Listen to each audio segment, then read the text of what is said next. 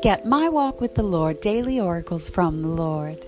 My Walk with the Lord is a personal journey through the garden of your heart with 365 biblical oracles of God to grow closer in your daily walk with Jesus.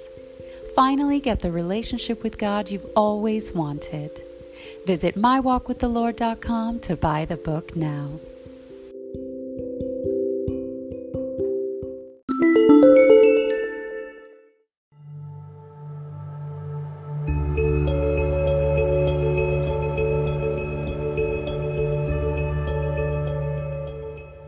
Hello, beloved children of God. We are back with Scripture of the Day, reading Psalm 103 19. The Lord prepared his throne in the heavens, and his kingdom ruleth over all.